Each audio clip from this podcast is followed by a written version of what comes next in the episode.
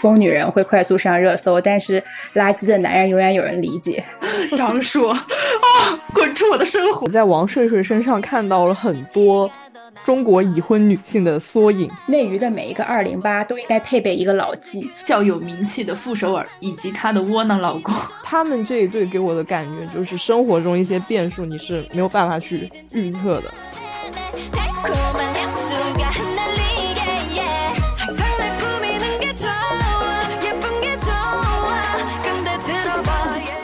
Hello，大家好，欢迎大家收听第五十八期蓝莓酱和跳跳糖，我是 Helen。Hello Hello，大家好，我是你们的朋友 Tracy。Hello，我是小兔。今天是一期再见爱人的讨论特辑。在去年的十二月份，我们第二十三期节目就有做过关于再见爱人第二季的讨论。因为去年呢，再见爱人也比较大火，就是得益于张婉婷和宋宁峰这对夫妇，然后一直挂在热搜上。今年播到现在已经一共播出了六期。但是整体感觉略显平淡，没有太多那种像去年一样明显的出圈话题。这两天是大概追到了第五期左右。我我对今年这个节目的整体感受就是，就是缺了疯女人之后，节目就变得不那么精彩了。就是只有在咱们这个微博环境，只有疯女人会快速上热搜，但是垃圾的男人永远有人理解。对，主要是看了这么多期节目。网络上面对于就是男的的这个讨讨讨伐，远远的就是小于对于女生的指责。嗯嗯，我是看到了第四期下半吧，嗯、然后呃，我我其实没有怎么太去搜这个网上关于这这个节目的一些评论吧，我主要就记得好像上过一次热搜，就是它里面有一对嘉宾。那个网红王睡睡和她的老公张硕有一个婚闹的问题，嗯、这个当时是还有还有一定讨论的。对，目前播到第六期，只有这个话题的热度是比较高的，然后其他的就是略显平淡，就是那种小热搜或者是一些呃网络网友们自发的这种小讨论。嗯，看到第五期，我会觉得张硕是一个完全。不可理喻和不可原谅的男人，但是我没有想到，弹幕上面还有很多在骂睡睡，说什么哎，这个女的就是只会发泄情绪啊，然后说张硕很委屈、很可怜呀、然后我综合了一下我这三季看下来的感受，其实三季里一共嗯九九对夫妻吧，我认为基本上女生都是各有各的。优点和闪光之处的，他们可能有自己的问题啊，但同时也一定会有一些优点和闪光之处。就算是张婉婷这么疯的人，我也会觉得她顶多和宋宁峰两个人是半斤八两。因为你看到后面的话，你会发现宋宁峰这个人也存在很多问题。对，基本上每一对里面的男人，我都觉得不可不可救赎，赶紧离。我看到很多人在骂王睡睡，其实我挺不能理解的，因为。我真的感觉我在王睡睡身上看到了很多中国已婚女性的缩影。是的，嗯，就是他们也不是说你看到她是这样子，她在爆发，她在因为一点点小事就大动肝火，但是她她倒霉就倒霉在她是被她老公气得发疯，气得口不择言，没有人去在乎她为什么生气，别的人只会指责她啊伤害了她老公的感情，就没有想到她是被逼疯的。嗯嗯嗯，对的。包括这一期节目的嘉宾，因为除了傅首尔是比较红的，就是出现在了我们大众视野中的一位女嘉宾，那其他五位都算是，呃，嗯，不不是非常对偏素人，对，所以说他们的情绪爆发的部分是比较多的，特别从第一期、第二期就大吵啊这些场面。我还是蛮震撼的，对，然后再加上我们其实是有一个朋友，就是节目相关的工作人员嘛，然后跟他进行了一些讨论，然后他就说这个节目是真的一点剧本都没有，然后网络上面大家都在说嘛，哎呀，是不是太点了，都是剧本，巴拉巴拉的。但是确实，我跟他聊下来，他就说，对他们自己的情绪都是真实的，嗯嗯。从节目的整体观感来看，但我确实觉得今年没有热搜话题的原因，也是因为今年节目相对来说比较水，没有很好看，很有爆点。我觉得最好看的还是第一季，因为第一季可能也得益于第一次做来的嘉宾，虽然他们也是艺人吧，但他们也不懂就是这个节目到底要干什么，为什么要请我们几对离婚的夫妇来，所以第一季整体呈现的感觉是层层递进的。就我看前两集的时候，我会觉得，哎，好像。没啥问题啊，或者说，哎，那谁谁谁很过分。但是看到三四集，我的我的思路可能随着挖开他们中间的故事和情感的倾诉，我又会觉得，哦，我有点理解他呀，我又觉得那个有点过分了。然后到五六七七八七，可能。每一个每一个环节推进过去，我对这三对夫妻都有全新的体验和感受。伴随着我个人对婚姻、对感情，哎，也会从这个节目里得到全新的体验和感受。但是第二季来了之后呢，因为大家有第一季经验了，比如说张婉婷就是带着任务，带着他自己想要改变宋宁峰这个任务来的，就走的比较直接。但相对来说也还好。第三季就已经完全，你就看这三对夫妻已经，我把问题准备好了，然后一上节目我们就开场。嗯，虽然他们吵架也也没有剧本，也很真实，也很精彩。但是如果我们是从观众，我们在看一档节目的角度去看，我认为你第一集在吵这个问题，第二集也在，第三集一直我看到了第五集，你们没有任何新的进展，你们永远在原地踏步。那对我一个观众来说，呃，就有点乏味了。嗯，确实，我主要是觉得第一季比较精彩的就是。源于他的一个反转，你在前面是没有办法一开始就非常直接的看出他们婚姻的问题的。但是我们现在确实看了三季下来嘛，然后第三季的嘉宾特别明显，我觉得就是前两期你大概看你你就认真看完，你就能发现他们的问题。那那我们今天的节目其实这个框架也是比较清晰的，我们就会按照三对这个嘉宾，然后一对一对的去聊他们的我们的感受，对，看下来我们的感觉，嗯嗯，算是一个 reaction，然后最后再进行一些总结，对。好的，那第一对先说最气人的吧，就是张硕和王睡睡，我给他们设计了一个标签，就我对他俩的感觉就是典型的中国式丈夫和一个发疯的妻子。我觉得是被塑造的发疯的妻子，嗯，塑。我给我给张硕的这个标签就是在家为虎作伥，对老婆重拳出击，出门笑笑脸相迎，唯唯诺诺。我这边给到张硕的是巨婴男，这个人在三个老公里，在三个男人里是我最不能忍的一个，因为他是那种另外两个男人，其实我是能看到他们自己内心是有一些。自己无法自洽和痛苦的地方的，但是张硕这个人，我认为他就是故意的，他就是纯纯的揣着明白装糊涂。对，他就是不想改变，他完全知道自己的老婆需要什么，但是他就是装傻，而且他会在他们吵架的时候说出真的让我非常生气的话，就是哎呀，你教教我，你教教我呗，我我不明白。就是他表现的好像他是被逼疯的那一个，你告诉我啊，你到底要我怎么做？就是这种人，我愿意啊，我一个字一个字的，我按照你的需求去做这个事情。而且，然后王睡睡不满意，他就说我尽力了，我真的尽力了，但是我是看不出来你到底尽力在哪里。就是明明就是，就是他做的每一个动作，你都知道他是什么意思，他有什么样的小心小心思。但是他就是跟你说我没有，我不是，我真的不是这样的。你告诉我我该怎么做啊？就这种在一直装傻，就真的很受不了装傻男的。我每次看到他跟王睡睡吵架，我都想给他一拳。是的，在这里我我特别佩服王睡睡，因为王睡睡他即使是在他虽然是从第一期就一直吵吵到了第五期，但是我仔细听他每次跟张硕吵架的内容，都不是那种无意义的。宣泄情绪，他的每一句话都在点子上，而且张硕反驳一句，他也立刻能有另一句就直接切回来，就是都是很一针见血。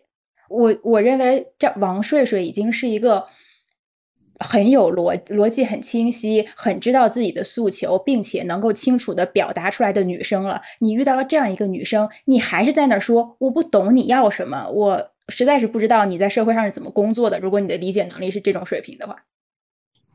对呀，他完全就是在王顺顺吵架的时候就是镇定，哎，好像就是录节目。我觉得他才是那个表演型人格，就是因为他不想在所有人面前发火，而且他会。给外人去说他老婆的优点。但是我觉得观察室的嘉宾也讲的很有道理，就是你其实，在夸你的伴侣的时候，嗯实际上你是在认同你自己。对嗯你，你表面上看他好像说，哎呀，我老婆就是很好，然后她其实也有。嗯，做了很多让我很感动的事情，包括什么买吉他呀，然后为他去擦伤口这些事情，那都是你对于你自己挑选老婆的眼光的认可对，再加上他说什么我们北方男的什么老婆都是要为他做一顿饭的，救命，救命！然后对啊，然后这个时候王睡睡就会非常清晰的跟他讲说，你不要带上北方人，这是你自己的看法，你不要把锅甩给北方人。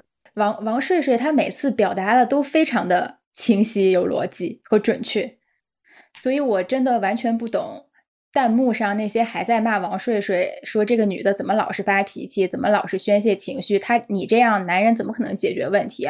我在想，你看节目、你看综艺是来娱乐的，但也不能就真的不带脑子吧？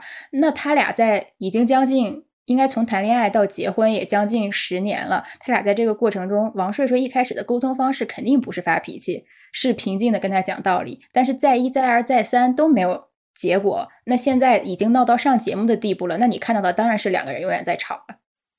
而且我感觉张硕哈，他这个人的那种表演型人格，就是为什么我对他的定义就是在家对老婆重拳出击。这个重拳出击不不是说是肉体上、肢体上的，而是一种情绪上的。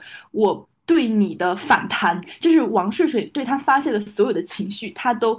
一种不作为，就像一个那种棉花软床一样。就我跟你讲了我的需求，我非常就是深刻的以及清晰的表达了我的想法，但是你就像一个弹簧，哎，我在反弹给你，就是没有用啊，而且是无意义的。包括他对于王睡睡的表达，也是那种，哎呀。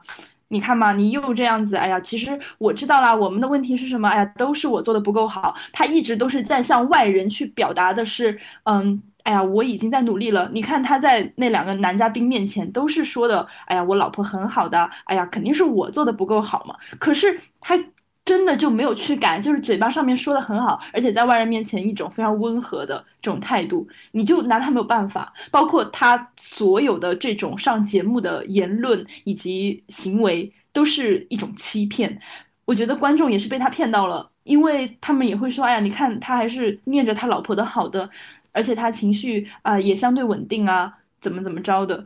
那这种日积月累的小细节，就是会让你的老婆和你天天朝夕相处的人崩溃的。这不就是也是那种 P U 一种 PUA 吗？对呀，我不懂为什么会觉得他情绪稳定啊？他明明也有就是爆发的时候啊，就是他们在拍那个照片的时候，他最后讲不过王睡睡，嗯、然后他就他就离开，然后开始扔那个石头。他扔那个石头的时候，我就已经开始害怕了。我我觉得他私下应该不会是像在节目里这个样子。他做的很多事情，我感觉都是因为在拍摄，然后他又觉得我要在外人面前去维护一种呃好脾气的感觉。对，但最可笑的就是他哪怕知道这是在节目，但他做了很多事情，还是就是非常忽视王睡睡的。他发烧，他都不去照顾。你在节目里你演一下，你不你不应该都懂得应该怎么演吗？头一天的那个什么呃座位的问题，嗯嗯。对他那个什么给王睡睡那个座位上面放的全都是东西，他也不知道提前拿走。嗯、然后其他那个老纪和老刘都讲了说，你这样，就是说你们年轻人谈恋爱，你们年轻人谈恋爱是不是都是先考比较考虑自己啊？就他们都是这么讲的。不是的，不要带我们全体年轻人。那那确实是，但是就是他们也是会很惊讶，所以就是他完全就是他自己都意识不到，他哪怕是在镜头面前表演，他都演不好。他已经那么清晰的表达了他的诉求，但是张硕已经，你已经一个三十岁的男人了，你还在那里说我不知道怎么做。就评审团也会有给张硕开脱，说他不懂他错了什么，他不知道怎么改。我当时想说，我到现在为止啊，我特别特别讨厌别人推脱一个事儿的理由是我不懂，你教教我怎么办？我其实是不知道怎么改，因为。就是男人经常用这种理由推脱很多东西，包括他送的丑礼物，对吧？他没忘记重要的日子，没有仪式感，就是他经常会用自己，哎呀，我一个男的，我我不懂这些，我没有审美，哎我我不了解这些什么新出的包包、衣服什么的。但是我想说，你看这个男的，那你再看一眼他平时在工作场合他是怎么混的啊？如果说这个人在工作场合也是一个领导夹菜我转桌，领导敬酒我不喝这么一个人，哎，那我佩服你是条汉子，你可以，你送给我再难看的口红色号我都忍。确实，就说明你这个人确实是耿直，不会察言观色，那可以。但是你如果发现他在公司混得风生水起，就是人缘还不错，因为睡睡其实一个提过嘛，一个是追他的时候，张硕不是这样表现的。另外就是张硕他作为一个呃，他的职业是广告制片人，然后另外他们也说了，他在外面朋友蛮多的，对吧？经常出去玩，出去吃喝，玩游戏，他是一个人缘很不错的人。那这样的话，就和他说的那个“哎呀，我不懂，我不知道该怎么办”，就是我不理解这些，完全背道而驰。因为他如果可以理解职场上和朋友之间的人情世故的话，我不觉得他就理解不了和女人之间的那点事儿。而且做制片 最重要的一个品，对呀，而且你都做到制片人了，沟通啊，人人情世故、察言观色啊，这是最关键的东西。是的。是的，包括呃，如果大家就是不了解制片这个行业啊，你们可以去听一下我们之前也录过的娱乐圈打工制片系列，就真的很重要哎。你什么也不懂的话，你干嘛要干这个行业啊？救命！就比如我我这个性格的人，我以前也很冷感，我一开始也不太适应那种和其他的朋友亲密的相处在一起。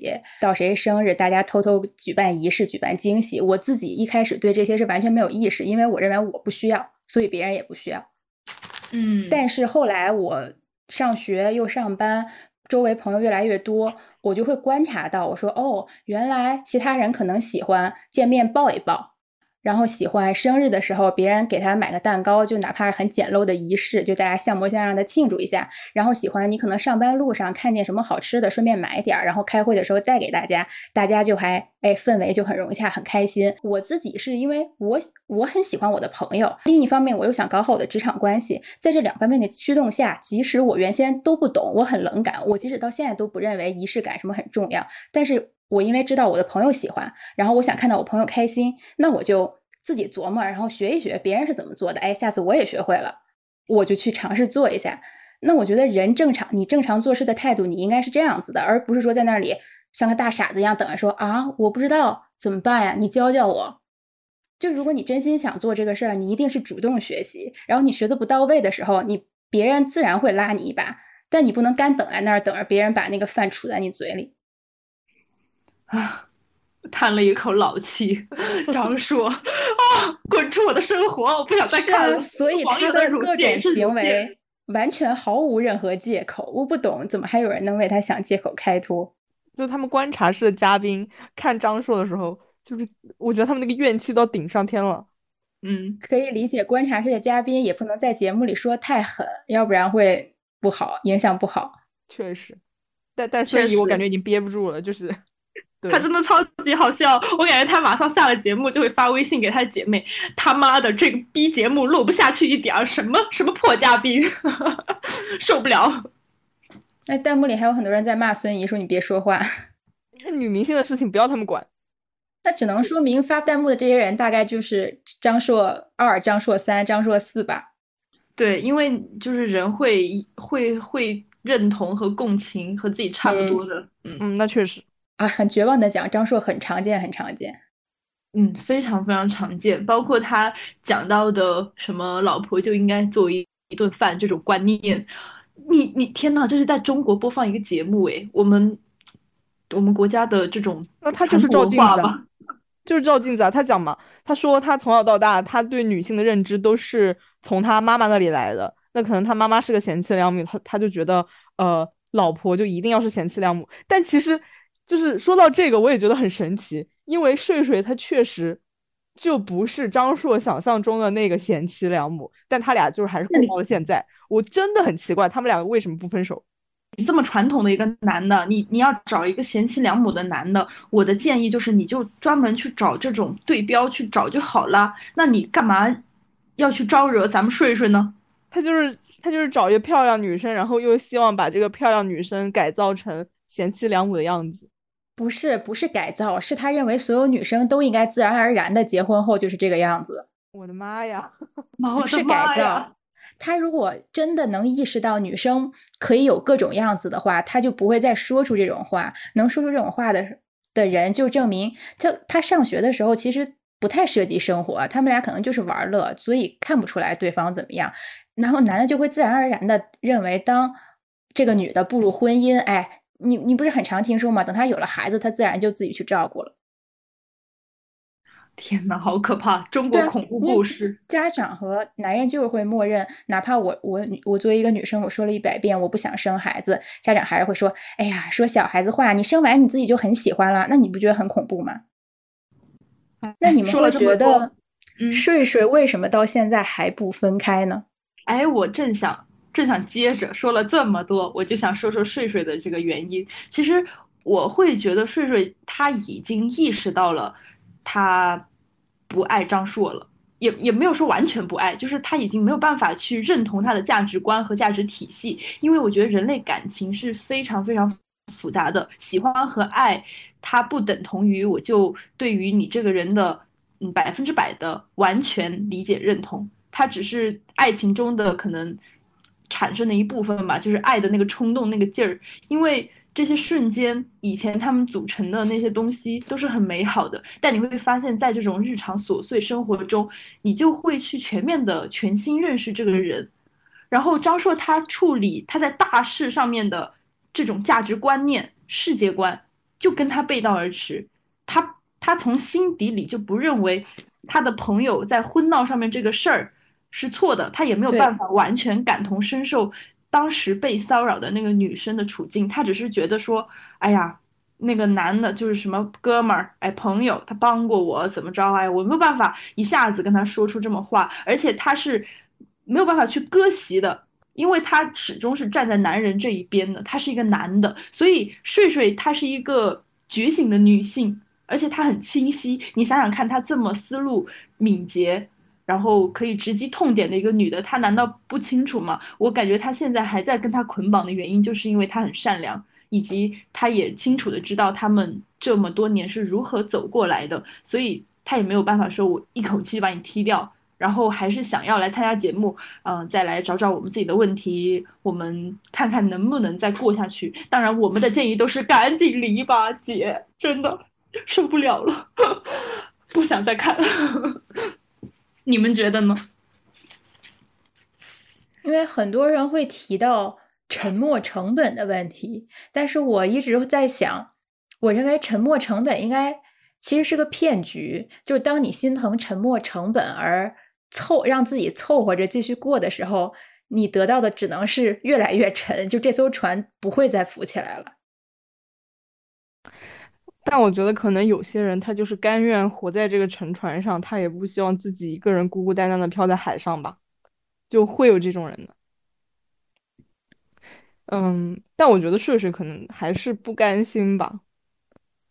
嗯，因为如果他真的就是对这个人彻底失望的话，也不会说闹到他一直会跟他在吵这个问题，然后也一直要上节目，就还是。就是如果你还对这个人存有心存希望的话，你就是还是会做出这些行动。因为真的心死的话，就不会再跟这个人进行任何的沟通和交流了。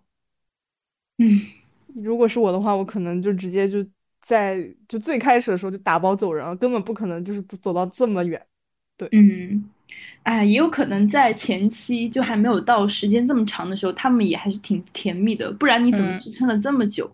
他感觉点可能就是婚闹吧，我觉得，嗯，就是因为这个点，然后发现他的世界价值观跟我完全不一样，我觉得他没有办法一下子说服自己，我们两个的价值取向不同，所以我们必须要分开。如果说你对于感情接受不了这一点，那么你就应该分开。对，但当然我们是站着说话不腰疼，也基于我们三个也确实没有这么长时间的感情经历，所以我们现在在讲这种，呃，就是这个叫什么世界观上面的问题，因为你落实到你的方法论还是不太一样的，你生活日子肯定是得自己过出来的嘛。我感觉他可能还是王睡睡，其实他已经做出了很大的就是动作去表达他的不满，因为毕竟他们到现在都没有领证嘛。嗯嗯，那他其实就是还是在提醒张硕，我们两个的这段关系其实并不是说特别稳定的，就是还是让他想他想让张硕去找到自己的问题。我感觉他还是蛮清醒的，只是因为他过了这么多年清醒的沉沦，真的，而且，嗯，而且他条件很好诶，我感觉他能够找到比张硕更好更好的男的。好吧，那我们接着下一对来聊吧。他们两个就是过过，太气了。过下一对，下一对我们聊王诗晴和老纪吧。我给他俩的标题标签是。典型的中国亲子关系，救命！我给季焕博的标签就是老爹。对我感觉他们两个，他们两个应该去参加《爸爸去哪儿》，而不是在在这里参加《再见爱人》。就你爸爸带你来参加一个婚恋节目，哪儿都管着你，然后你在这里诉诉说，我爸对我。这不好那不好，哎，我爸太管着我了，我想出去，我活在牢笼，我已经累了。他们俩阐述的很多问题，我听完之后我就觉得啊，这不是我和我父母之间会发生的争吵吗？这都不是夫妻的问题了。对呀，他们他们在节目里面呈现出来的，呃，当有那种夫妻状态的时候，我觉得是 OK 的，就对，很甜的，甜蜜的那种。但是又由于他们的职业是模特，你又不禁又去怀疑说啊，呃，那那他们就是专业度，哎，老纪一直在说一个东叫专业度，就是你是一个模特，你必须在这个镜头面前怎么怎么样，你应该就是对你的外在、你的穿着，包括你表现出来的样子有所要求。那么我会觉得，OK，那你既然这么讲的话，那你现在对于这个王诗晴所。所作所为都是由于你的专业度，而不是出于你自己。但这个也是我自自己的猜测了。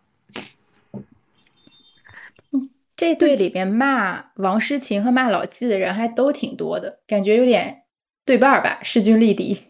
对他们两个的讨论是比较。就是两极分化的，就是骂老纪的人，就是就是说他的什么精神控制，然后对于女性的这种这种无形的压榨就很可怕。但是对于王诗晴也是会讲他说什么白眼狼、负心汉，你根本就不懂别人对你的这种好，你就是排着他上位，对，挺极端的。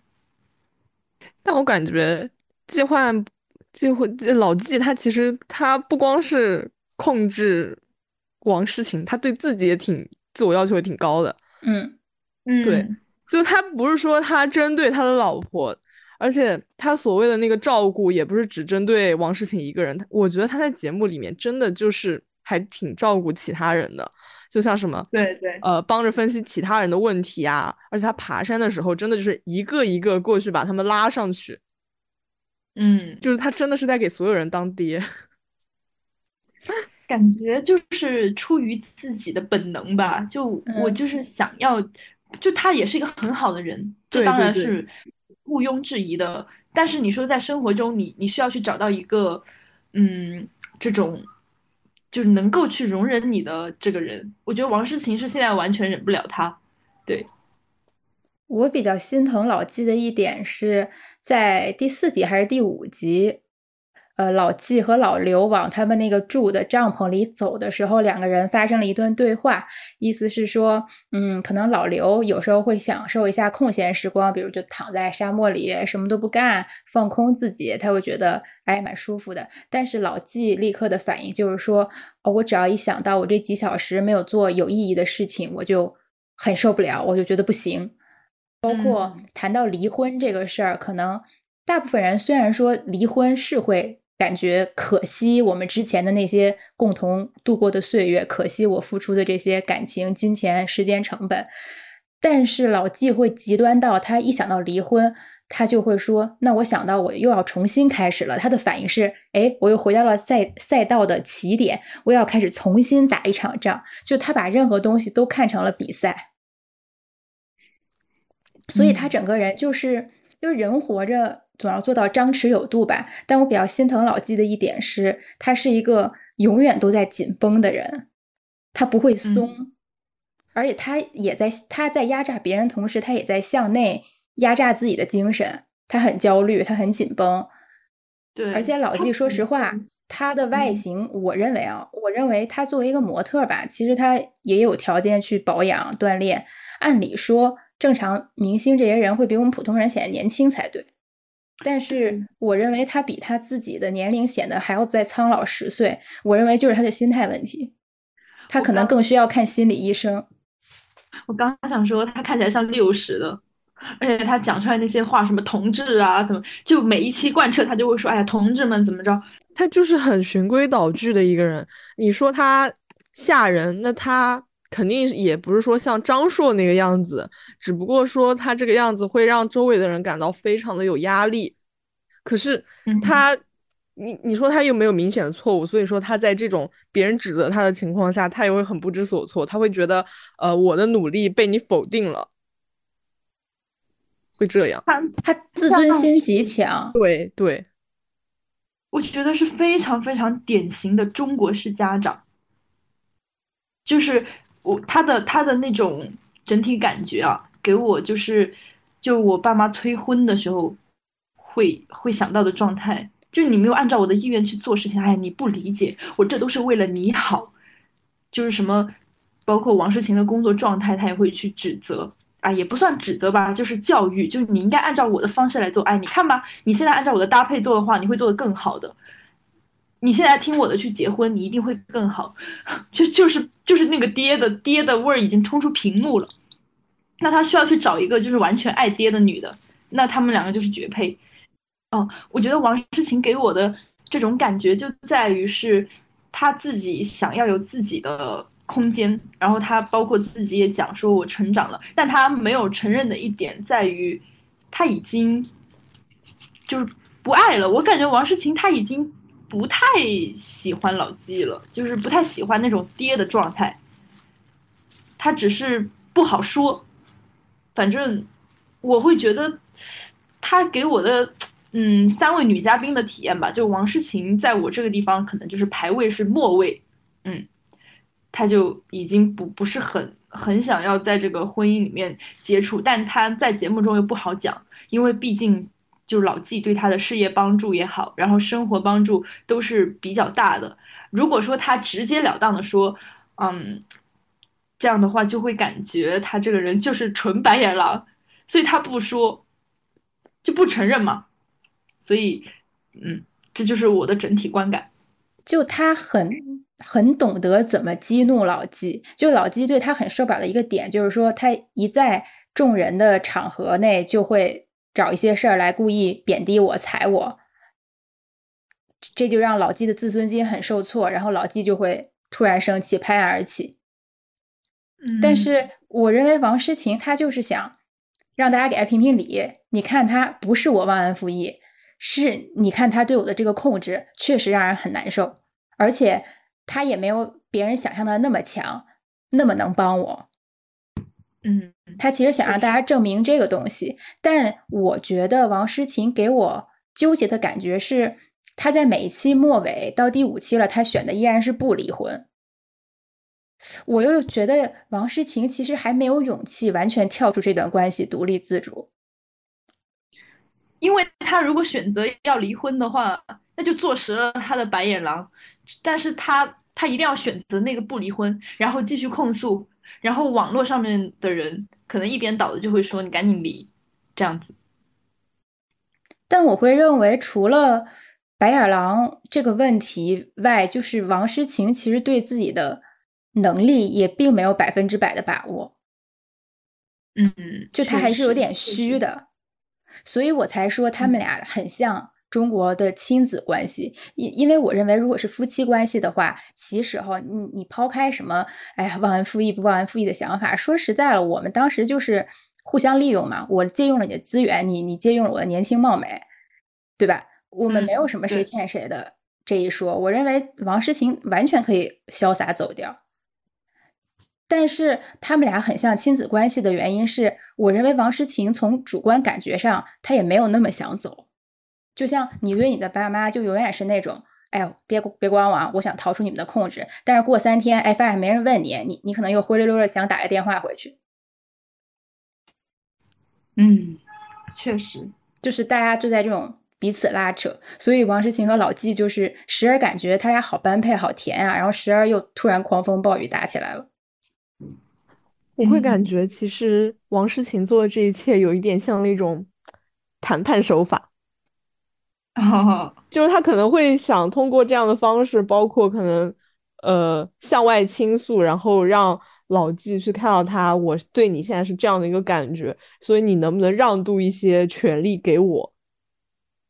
嗯，对，可能就是没有说到一定要到离婚的那个地步，因为你其实还是能感觉出来他们。就是某些方面还是很合拍的，对，对，就不会像说张硕和那个呃王睡睡一样，就是一碰就炸那种感觉，没有的。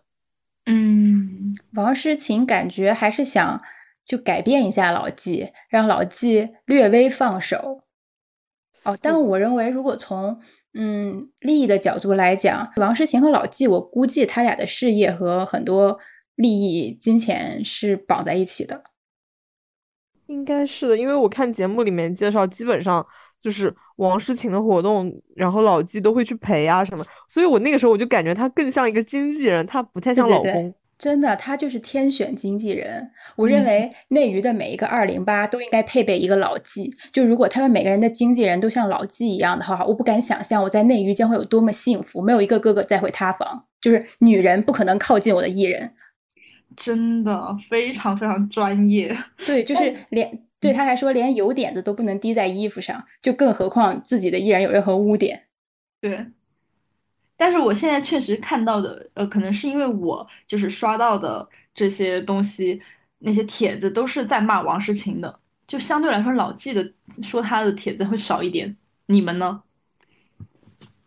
嗯，我感觉都有，但我也我看到一个很典型的骂王诗晴的观点是，他觉得王诗晴其实是在精神 PUA 老纪，因为他一直在外人面前不断的贬低他和激怒他，就有点像男人塑造疯女人的手法。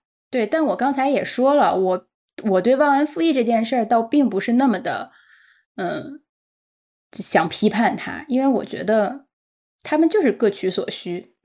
我们都说他像父亲，但你不是王诗晴的父亲啊！你管两年，你不想管了，你把他扔那儿怎么了？完全可以。但是他也愿意手把手的管，就说明他从这段关系中，他也是获得满足和愉悦的一方。而且主要他们两个人，我在我我之前有在想，他们会不会就是因为这个工作上捆绑的太紧密了，所以才会衍生出这么多的问题？嗯，因为嗯。如果你是一个经纪人，我们两个是工作关系，那我就对你的这些呃专业、这些指点、这些要求，其实就是对你一个专业上的要求了。但是同时你又是我老公，那那如果是这样的话，那可能就是会感觉你是不是把这个私人的控制和你这种工作上的控制混淆了？对，其实这里有一个衍生问题，就是究竟夫妻要不要工作也捆绑？如果是我按我个人的。想法的话，我是不喜欢工作也捆绑在一处，我觉得那样太没有空间了。我觉得太恶心了，就是那种上班看到你，下班还要看到你，而且下班看到你，我就会想到你上班的样子，我就会想到今天的工作，要吐了。是的呀，本来上班就烦，回家看到的还是同样的，就是还是看到同事，一时分不清，一时分不清自己是不是还在加班。对呀。而且你想到他，我觉得王诗晴他他宣泄的这些东西，包括什么说什么搭配啊，他还要管我发小红书，这不就是这 这不就是我在吐槽我的工作的时候的样子吗？根本就不是像是在讲我的感情问题，而是把那种上班的怨气带到了这些录节目中，而且他们现在录节目也是在上班啊！天呐。网络上，网络上其实有建议老纪去找找个心理医生，但是底下的人我觉得说的很有道理，就是他这种自尊心的话，大概让他去看心理医生就已经触犯到他的底线了。对啊，他的心理医生当当心理医生给出一些建议的时候，他就会说：“哎呀，同志啊，你这不对呀。”那我有一个好建议，我我认为他应该去找一份经纪人的工作，把他对王诗晴的控制逐渐转移到他的艺人身上。哇，感觉好有道理，但是他有可能就是只是想控制王诗晴罢了。嗯，这样一说也确实。嗯，说完王诗晴和老纪这对，感觉可以进入到最有名气的一对，就是傅首尔和老刘。因为我对他俩，呃，一开始就比较有期待，是因为我看《奇葩说》的时候还蛮喜欢傅首尔的，他确实在段子里也经常提老刘的事儿，就听起来很有趣味。没想到他俩有朝一日上了《再见爱人》。纠正一下，较有名气的傅首尔以及他的窝囊老公，以及他的。以及他的软饭老刘，所以我自己对他们这一对的看法，我就是觉得老刘应该去找个班上，就是因为经济基础不对等，而且他他的能力也没有跟上傅首尔，就两个人如果没有在共同进步，赛道已经不是同样的话，那么就应该分开，或者是就已经，那你就去找一个赛道，让你你你起码至少就是那个赛道就是给予出来的。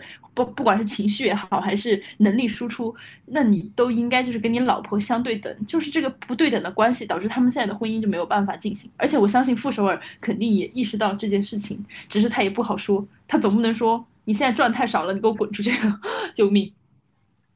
嗯，关于这个问题，我有一大段的这个心路历程的改变。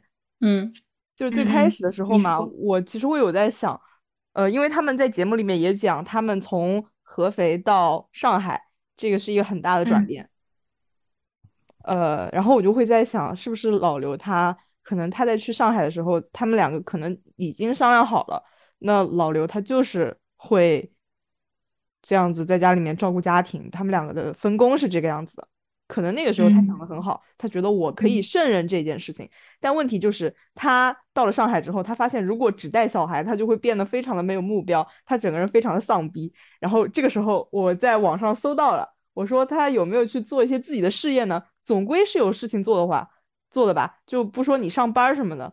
然后我就看到网上有人说，呃，老刘拿傅首尔的钱创业了三次，全部失败。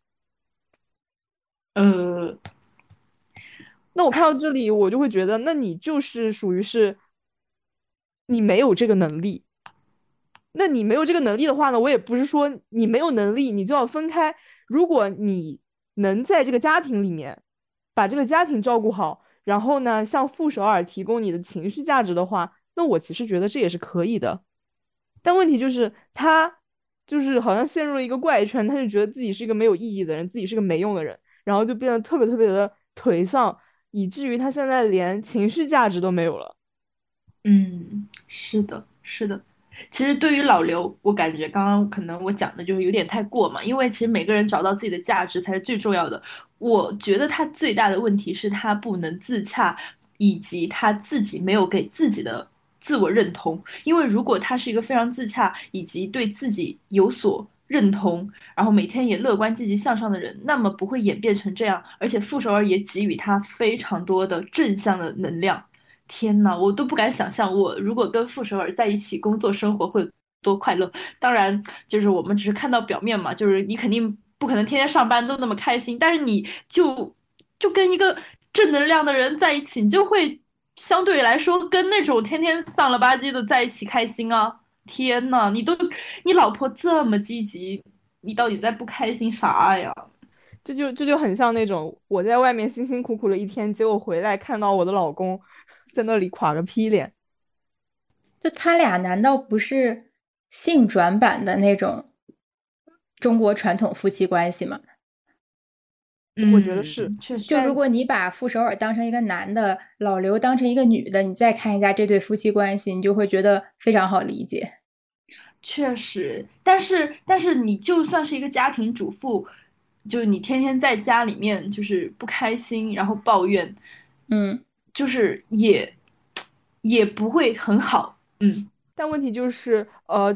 中国有这么多的家庭主妇，但从来没有人提出过这个问题啊！但是只是这一这样一个男人，他在电视上就是稍稍微稍微表达了一些自己的不满，就一群人同情他。确实的，主要问题还是在于，就是家庭主妇她是可以抱怨，因为她承担了这个生育的职能，包括她真的把小孩照顾得很好。可是你老刘，确实你一没生儿孩子，然后二你也没有把家庭照顾得很好。那我们就单从傅首尔说的那两件小事，一个就是测量家里的地板，二就是上传那个手机的照片，就这么小的事情你都没有把它完成好，我不相信你。在工作中能有什么作为？说实话，他自己想不开，他他会给我一种，他好像是被那种传统的那种男性形象、男性角色束缚住了。因为好像就是一直有在教育嘛，男人你就应该有自己的事业，你就应该顶天立地，你就应该养家。但现在问题是，他这些他都做不到，然后他就他就没有办法去适应这种身份的切换。他也是男权社会的受害者。对，我觉得就像傅首尔，其实傅首尔也是，因为其实，在这一季里面有一段话让我印象特别特别深刻。他就说他在四十岁之前一直在努力的平衡生活和家庭，但是他看到网上有人说我为什么要平衡的时候，他就好像突然想开了。于是他上节目做辩手，出名了之后呢，想自己做编剧，想自己做导演。他其实他那个脸上的表情是很骄傲的，因为他。是说出了自己有这样的成就，但他又说他在想，如果他不这么做，他的婚姻是不是就能一直幸福到老？那肯定也不会，因为她是一个很棒、很优秀的人。可是她老公完全能力匹配不上。但她的问题就是说，肯就是他们她在成名之前，她和她老公是共同奋斗的。嗯。就可能从这个角度上来讲，他如果没有去追求自己的梦想，他像以前一样把事业和生活平衡的很好，那他确实就是会可能会有一段比较美满的爱情，呃，美满的婚姻。但是他现在选做就是做出了选择，我觉得可能在做出选择的时候，他就已经做好了这个心理准备。嗯，因为他选择了事业。因为刚刚你在讲这一段的时候，我脑子里其实想的是傅首尔，他后面有一个如释重负的一件事情，他他自己表达出来说，嗯，为什么一定要去平衡呢？我们女性，我觉得天呐，为什么呢？对啊，就是他他发出了这样的问，呃，发问之后，所以他其实他最后就是选择了事业，然后在这个过程里面，可能老刘最开始说是支持他。然后，所以就是他可能牺牲了自己的工作，就原本的工作。但我其实不太清楚他原本到底是做什么的。我在网上查，没有查出来。然后他自己就相当于跟着那个傅首尔到上海了嘛，然后就是开始做全职主妇。但是他后面又没有把这个事情做好。他们这一对给我的感觉就是，生活中一些变数你是没有办法去预测的。你做出选择的时候，你就可能就注定了你要舍弃一些东西。那可能傅首尔选择事业，然后老刘在这种情况下，他选择自己，他想让自己好受一点，然后他就，但我觉得他这个做的也不是很好。他给自，他为了让自己好受，他自己做的选择就是跟傅首尔提出分离婚。对，但问题是，你真的离开了傅首尔，你就能过得更好吗？我也不这么认为。嗯，我不觉得婚姻是导致他变成今天这样的，呃，全全责的。原因，但我觉得他也没有在怪傅首尔，他可能就是觉得，呃，可能他自己当时做这个决定就做错了吧。他想看，如果说分开，他回去的话，会不会有一些转机？我觉得这些都很难讲。但是感情真的好难讲，就是对啊，这一对的话，我更多我会觉得他们是比较无奈的那种感觉。嗯，因为他没有怪傅首尔，他怪自己，但他把这种所有的原因怪到自己身上，傅首尔也会很难过。那你不如去怪傅首尔。嗯，那肯定他也做不出这种事啊。对，因为他其实也是一个很善良、很好的人，包括他对傅首尔的照顾。哎，我觉得他是三个男的里面，我觉得对于女性和结婚的这种选择来说，就是老刘已经算是很好的人了。而且他其实他是有做牺牲的，就包括他，呃，他有讲嘛，他最开始的时候他是。那种长发摇滚男，但是傅首尔的妈妈就说你这样子流里流气的不行。然后后面他为了娶傅首尔，他就把那个头发剪了。嗯，他是会我，而且包括去上海这个行为，我觉得他是愿意为了自己喜欢的人去做一些妥协的。嗯，也是因为他创业失败了三次，还是发现靠老婆比较方便吧。对，但但他 就是他的问题就是他他又没有办法心安理得的吃这个软饭，所以他很痛苦。嗯，是的，我比较极端的看法是，呃，如果你单从老刘的他个体的情绪去看的话，我是可以充分理解他这种，呃，目前有一些迷茫，感觉人生找不到意义，自己也很没用这种抑郁之情的。嗯但是你从这个整个社会的大环境去看，我在想，如果说，嗯，傅首尔是个男的，老刘是个女的的话，身边的人肯定都会劝老刘这个角色说：“哎，你看他至少挣钱回家来啊，你就为了孩子忍一忍嘛，你干嘛这么大岁数提离婚？然后你自己找点事儿干呀，你去上找个班上，或者你找点爱好。”玩一玩就可以了呀，干嘛闹离婚？我认为大家一定都会这么劝的。但是因为他俩是性转的，傅首尔是个女的，老刘是个男的，所以大家批判的时候就会倾向于觉得很同情老刘，然后觉得傅首尔需要做改变。但如果傅首尔是个男的话，估计没有多少人会主动劝他改变。是这样的，嗯，对，所以从大环境上，我就没有办法理解老刘了，我会觉得好矫情，太矫情了。是的，我就建议他真的自洽吧。对啊，就就是你你面临的，你面临的就是很多，嗯，我觉得都不用说家庭主妇，很多有工作的女人，她也要负担起所有的孩子上下学、家务、家里老人这些事儿，而且孩子也是他生的，月子也是他做的。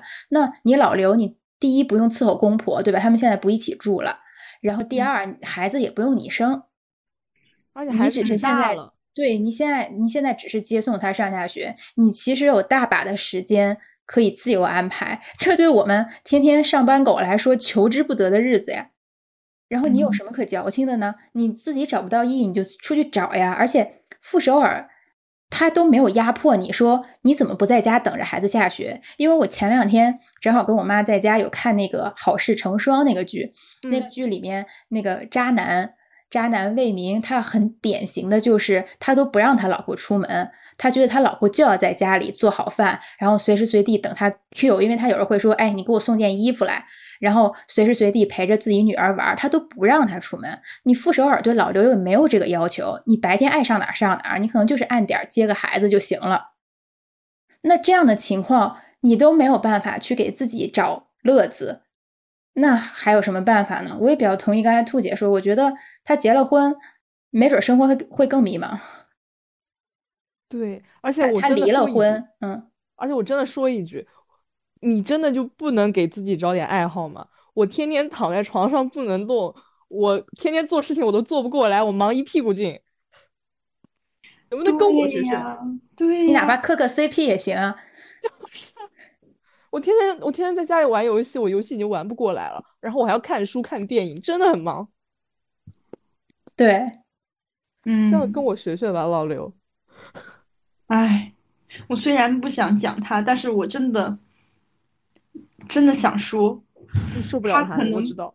对，他可能就是不适合去做一些实际的事情，就是，嗯，他他他创业失败了这么多次的话，那你就应该认清自己存在的这个价值。我觉得只要你看清楚了，并且积极的提供你所能够提供的东西，你就就 OK 了嘛。我我感觉，那你也可以成为一个好父亲，你就钻研一件事情。也可以啊，而且也会获得非常多的快乐。可是你老是纠结在一些你并不擅长的事情上，你就当然不快乐啊。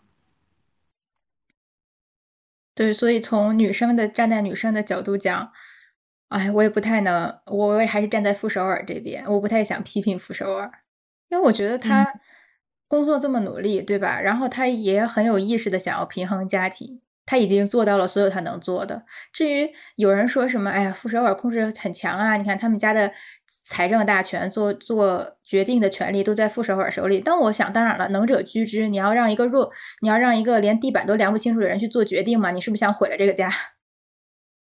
嗯因为我觉得有一个很点，就是我看了第五期之后，它有一个呃，应该是 VIP 里边的小小节选吧，就是关于他们几个回答问题，其中有一个问题叫做，就是朋友如果跟你借钱，你借不借？基本男生那边都会选择，他觉得哎，朋友得借，嗯不问理由，甚至就敢借出去。但是女生这边的反馈一律是，那我要先仔细问一下什么情况。你如果真的是亲朋好友，然后你有什么疾病，你需要救命，我可以借。但如果不是那么必要，或者说我们家也真的不富裕，拿不出这个钱，那我可能就不借。那很多人就会觉得，哎，你看女的。这么不近人情，但是我在想，你家不用柴米油盐过日子的吗？明明是女生更理智，更会考虑实际情况，而男生他纯纯就是好面子，就是大手一挥就把这个钱做人情送出去了。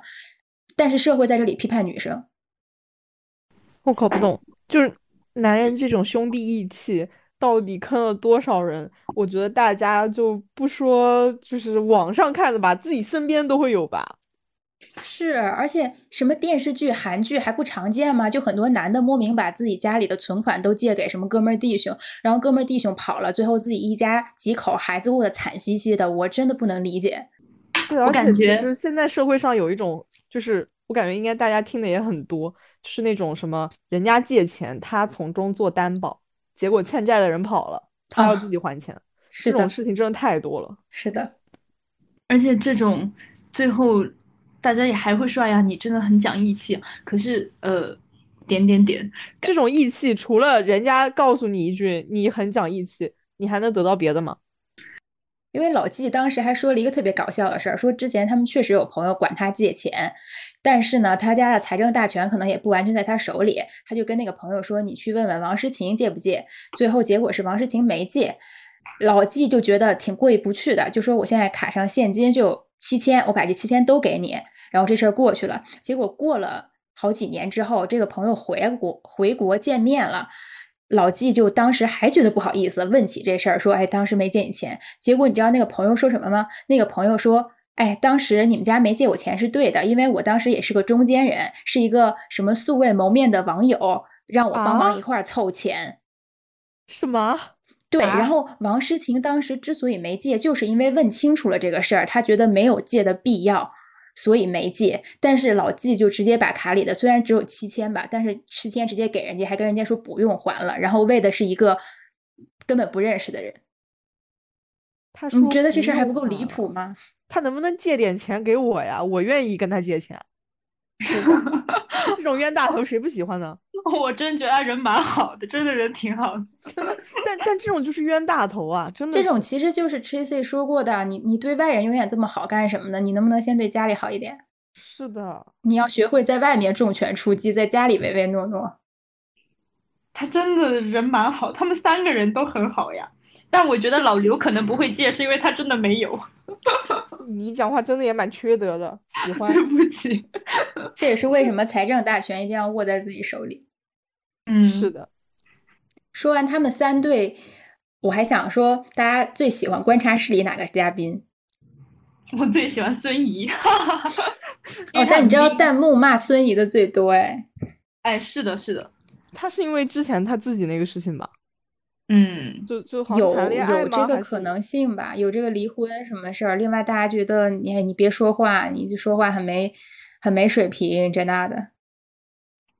嗯，我是觉得他很 mean 啊，就 就翻白眼呢。就是他，反正张硕一出来，或者张硕做了一件什么样的事情，忍不了，忍不了。我觉得他很可爱啊。我觉得他比较像就是网友的嘴替，虽然他的意就是他讲的话可能没有其他人那么专业。但他其实他也是反映了一部分观众的想法，是的，对。哎呀，我我真的看这个节目真的已经很累了，我已经不想再听那个黄志忠在给我讲道理，因为因为前两季已经听够了。当然，我觉得最最尊敬的老师们，我每一个我觉得他们讲的都有各自的道理吧。但我看这个节目只是想为了图一个乐子，我在这里已经被气得乳腺增生了，我就想看孙怡这样的一个美女翻一个白眼。对，这就是我。还 有胡彦斌是真的高情商，而且他每次切出来讲话都很搞笑。对，是的，是的，是的，胡彦斌是真的很厉害。我觉得跟他谈恋爱应该很幸福吧？我不太理解，呃，爽子跟他分开之后为什么还能找那样的男人？说明他们两个就不是一路人呢。胡彦斌也是很清楚的，要找一个疯疯的。对，就是每个人都要找到一个跟自己同频的人。你看爽子和张恒他们俩就是天天选。我觉得王诗晴、王诗晴和老纪他们在某一种程度上也是一种契合，一种默契。对，那当然，事实证明这样子的默契他没有办法走到最后。我觉得每一对嘉宾他们各自暴露出来的问题，都是这种不健康的情感关系没有办法最终让你推进，就是成为一个可以日常过得下去的。但他们也是很契合的，因为只有这样的人才够才可以忍耐另另一半这样啊。就因为男女可能都有一点问题，然后我们互相忍耐，而且都是忍耐了十年。天哪，就是很夸张哎。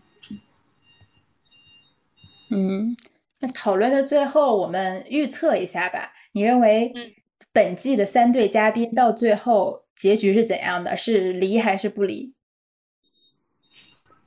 我觉得张硕和王睡睡不会离婚，因为睡睡很很善良，我感觉他就他真的太爱了。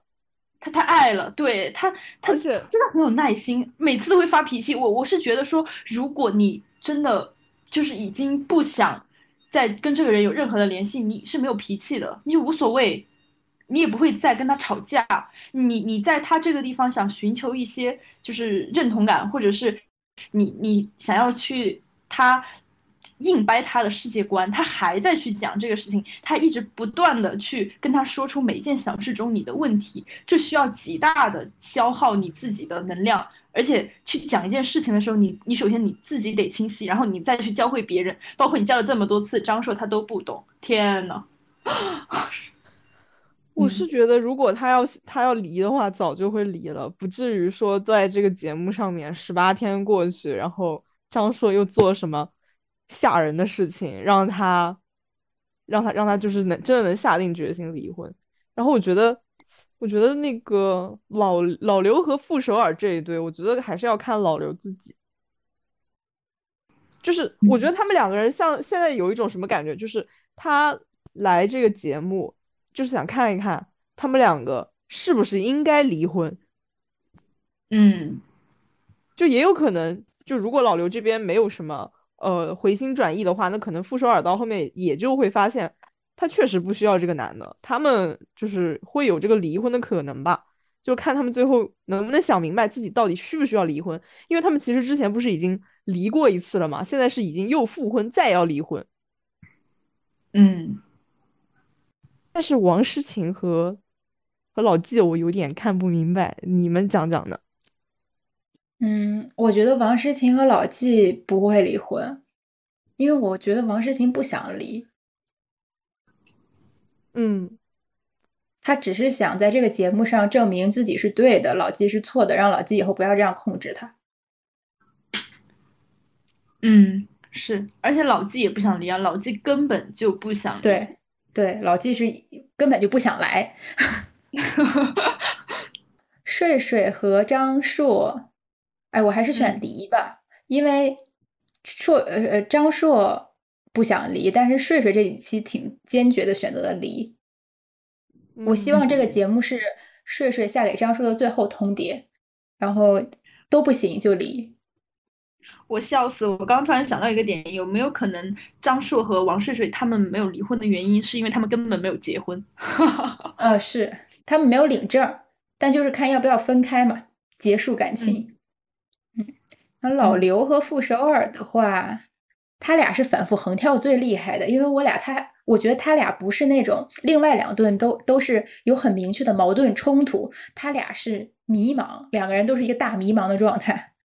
嗯嗯，我会觉得从我这里，我认为没必要离，但有可能看他俩这个走向会选离。我自己觉得哈，如果说我带入傅首尔，嗯。我会觉得说，我现在分配给你的任务就是好好的在家里家里把孩子照顾好，因为我的小孩他需要一个父亲，并且他肯定是原生的，是最好的。而且像老刘这么好的一个人，他如果他意识到并且自洽，他能够自己把自己的生活搞阳光，他们的问题就解决了。就是傅首尔的情感需求，我也觉得你也不要再搞一些乱七八糟的，反正姐现。在就是事业红红火火，我们全家不愁吃穿。对，OK，你就真的老老实实在家带孩子，这就是对我最大的宽慰。我都不要你去量地板了，我去找一个专门的人帮我量。你现在就好好的做好父亲这个职位，OK，结束，结束了，不要再找爱情了。但我自己又感觉傅首尔他他他来上这个节目是因为他发现自己的情感需求是有需要的，就他是想要找爱情的感觉，这就有点，哎，怎么说呢？我我会觉得挺那个的，因为你不能既要又要。如果已经是这样了，你看老刘那么丧的状态，他现在最重要的是应该把他自己的生活就是独立行走，然后再去想说，呃，我需要爱情。对因为如果一个人他完全已经是一个消极状态了，你不要说什么爱情了，他已经没有办法自己在生活里面感觉到快乐。他的真的每一期状态，我都觉得他没笑过，我看他我就烦。他后面开始有笑意了。对不起，本阴暗批又开始了。会不会傅首尔接这个节目的目的就是第一，两个人来搞钱搞事业，加让老刘出门免费旅游一趟，在家给他解决一下心理问题呢？天呐，他人好好，我觉得蛮好的。如果是这样的话，也支持他。我希望给的事业也红红火火。因为我觉得，其实对于傅首尔来说，他没有必要上这个节目，因为其实还是影响他自己的一些，就是有影响他自己口碑的风险的。哦，对对对，对，因为这个可能是好的，可能是正向的，也有可能是负向，你不能确定。但是他还是愿意，而且他自己其实，我觉得他的事业已经这样。他没有必要来这个节目，说是为了火呀，或者为了赚钱，因为他自己本身有有其他赚钱的途径，而且他自己本身名气也很够了。我觉得他来这个节目，可能更多的还是为了老刘。对这个节目的正向收益，包括所有的那种，其实对于老刘来说是更大的。就我们先不谈骂名，但是你老刘来参加节目，你首先是这十八天你自己有事做，你要让你自己意识到你是在录节目。那 OK，你录节目的话，那就是你在上班。对。然后我现在让你曝光，你也来就是加入我的事业的一部分，他真的很好，就为他找点事做。嗯，那我们这一期差不多又聊了一个多小时，感觉差不多到这里就可以跟大家说再见了。嗯，对的，反正就是只是就一个节目现在播出的情况，我们三个我们讲自己的 reaction 和感受，以上所有的观点都仅限于看节目我们产生的想法，并不代表我们个人实际生活的价值取向，所以大家就是听听就好。如果觉得我们讲的有点道理，或者是你觉得哎也挺共情的，但大家可以跟我们一起互动讨论，也期待节目结束的时候这个。节目里面的夫妻都能很好的、妥善的解决自己的情感问题，然后张硕除外。张硕不要再出现在我的生活中了，是的，给所有人真挚的祝福。（括号张硕除外，他不配啊。）是的，笑死，笑死。嗯，那我们今天就聊到这里啦，我们下期再见。好，拜拜，下期再见，祝大家天天开心，生活愉快。拜拜，拜拜，拜拜。